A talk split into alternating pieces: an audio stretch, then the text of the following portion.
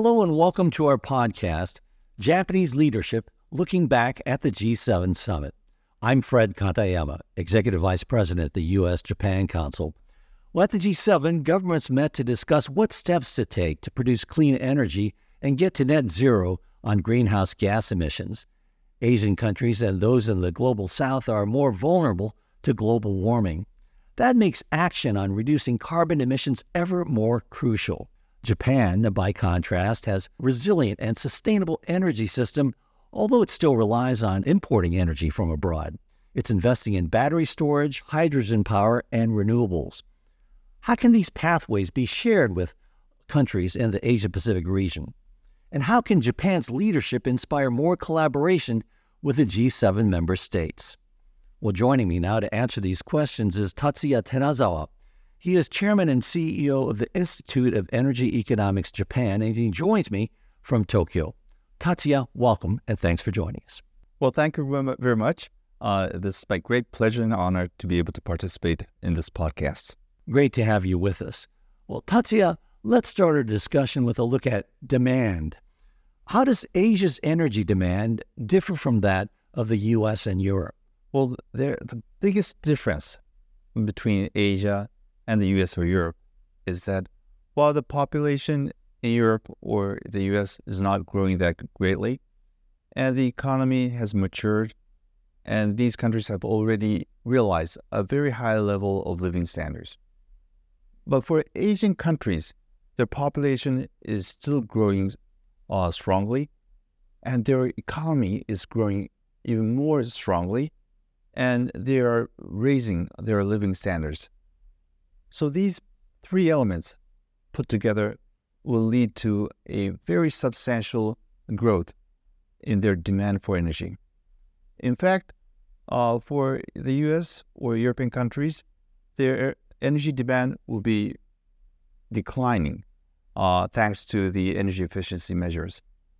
But we expect that as of 2050, the size of the economy of the ASEAN countries will be 3.9 times larger than what it is today.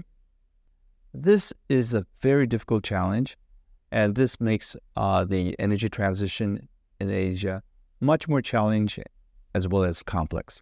Let's look at development, which has been uneven across Asia. Uh, for every rich country, there's a poor country that is unable to decarbonize as quickly. How do we make the energy transition inclusive for all? Well, you made a great point. Um, from outsiders, um, many of you may consider Asia as being monolithic, but there's no single Asia. Uh, there are so many differences among countries in terms of the level of development as well as the uh, natural endowments of those countries. So rather than having a single pathway for the ASEAN countries for their energy transition, it is important to recognize those differences and the constraints that each country has, and to allow and recognize various pathways for energy transition among Asian countries uh, towards uh, realizing carbon neutrality. I think this is essential, and this is something that people outside of Asia would have to understand better. Well, Tatsuya, you mentioned various pathways, so I'd like to follow up on that. Uh, Japan's prime minister certainly isn't sitting still. Uh, Fumio Kishida started the Asia Zero Emissions Community, and that initiative recognizes that the 11 member nations can each pursue practical pathways to clean energy. So, how does this initiative uh, encourage regional neighbors to collaborate on managing energy security? Well, I, I think Prime Minister Kishida, as you said, is stressing that there should be various pathways to achieve our common goal of carbon neutrality. In fact, uh, this point was stressed in the uh, G7 Hiroshima communique. And uh, this message of various pathways was also endorsed uh, by the uh, G20 summit meeting in New Delhi. So it is important to recognize uh, the, the various pathways should be should be there uh, for all the countries, but especially in the, the ASEAN countries. Prime Minister Kishida's Asia Zero Emission Community, AZEC in short, um, provides uh, various means to address the various pathways. Uh, compared with some uh, international uh, institutions, uh, which may be totally focused on deployment of renewable energies, Prime Minister Kishida's um, AZEC is much broader. In addition to renewable energies, it will support uh, the enhancement of energy efficiency. It will also support the construction of grids. It will also help uh, uh, the use of hydrogen and ammonia, and also uh, biomass as well.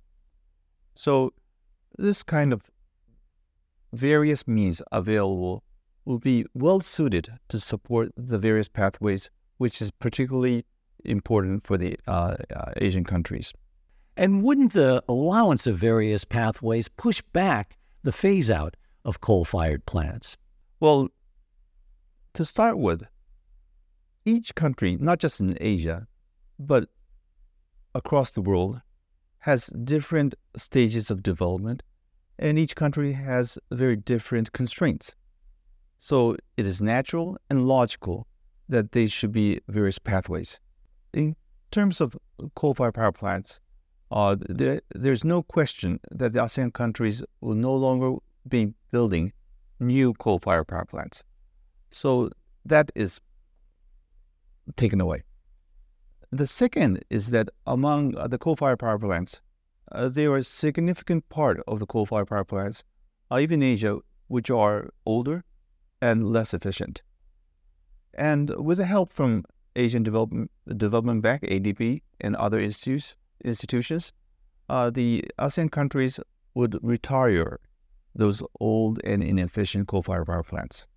So there will be a decrease in the in the percentage of coal-fired power plants as a percentage of their energy supply. Uh, the remaining difficult challenge is the mod, the the new and very efficient uh, coal-fired power plants, which represent about 60% of the coal-fired power plants in the ASEAN countries. Let's turn now to hydrogen power. Japan certainly has been at the forefront uh, of hydrogen. It was the first in the world to adopt a national strategy on hydrogen. Do you think the United States and Europe will adopt a similar strategy? We hear a lot from our US friends or European friends uh, about their excitement and interest in hydrogen. So, while Japan was the pioneer in highlighting the importance of hydrogen, now we are seeing other players, uh, European countries, and also the US, uh, pushing for hydrogen.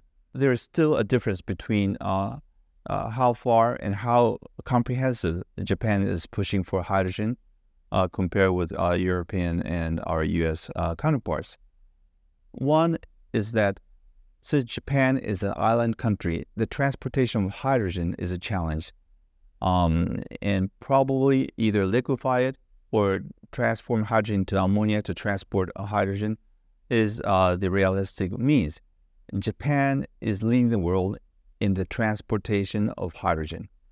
Number two, uh, Japan is uh, developing technologies to use hydrogen ammonia for power generation. And third, for the uh, transportation sector, especially for heavy duty uh, use, like trucks or long distance buses, uh, we believe that it will be more difficult to use batteries. And uh, for those long distance or heavy duty transportation, but in terms of the scope uh, or the comprehensivity of hydrogen policy, uh, Japan is leading the world uh, in how broad it is. Okay, let's shift from hydrogen to another source of energy nuclear. Uh, Japan has relied on nuclear power in the past, but public support fell sharply after that Fukushima nuclear disaster in 2011. But on the other hand, now with the uh, global energy crisis sparked by Russia's aggression towards Ukraine, has that sentiment shifted? You're right. The public sentiment in Japan has shifted uh, drastically. Uh, right after the Fukushima nuclear accident, uh, the public support for nuclear was very low.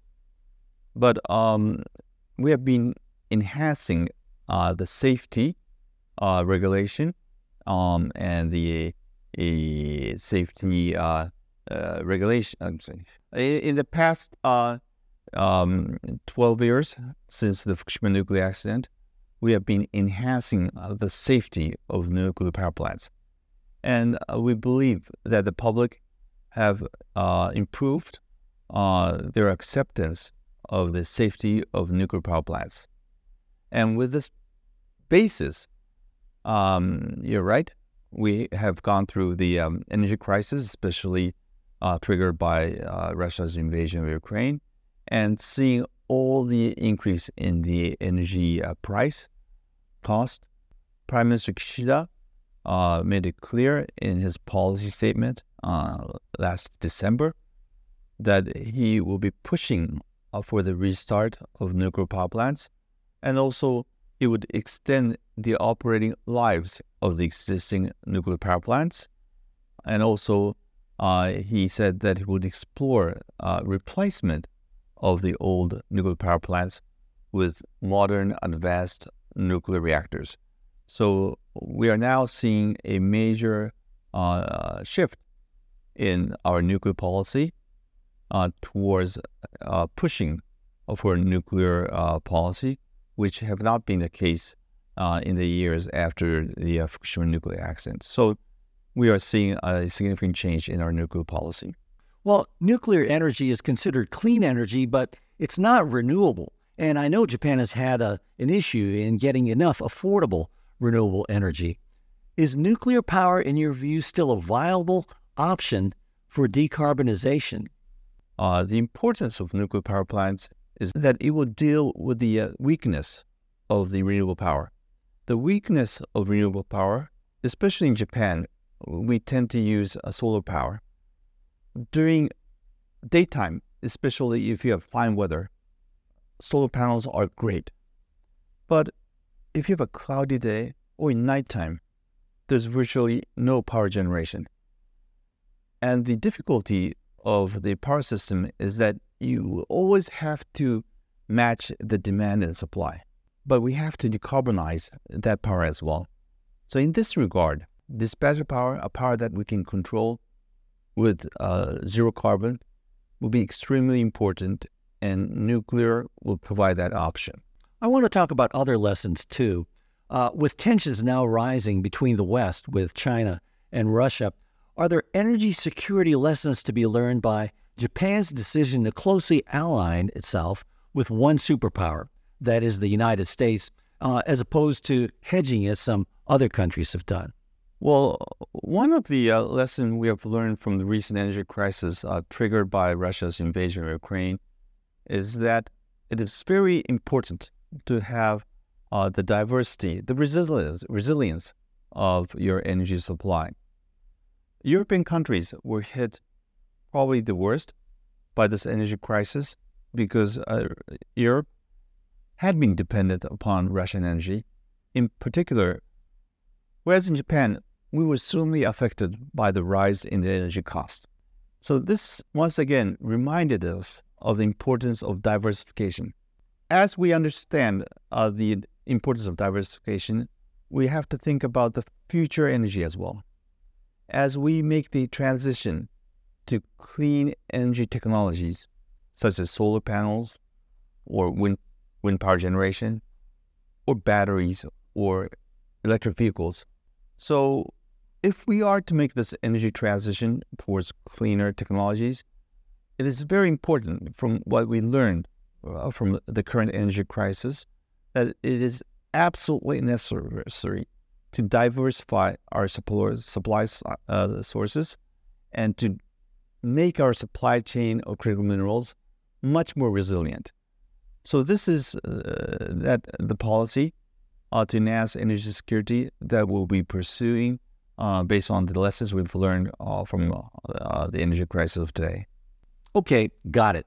So, from Asia, there are lessons to be learned from the benefits of being practical and, and pragmatic, and from Japan, the benefits of diversifying uh, your sources of energy in the quest for resiliency so you don't get all your eggs from one basket. Thanks a lot, Tatsuya. Learned a lot. My pleasure. I'm Fred Katayama. This is Japanese Leadership Looking Back at the G7 Summit. Thanks for joining us.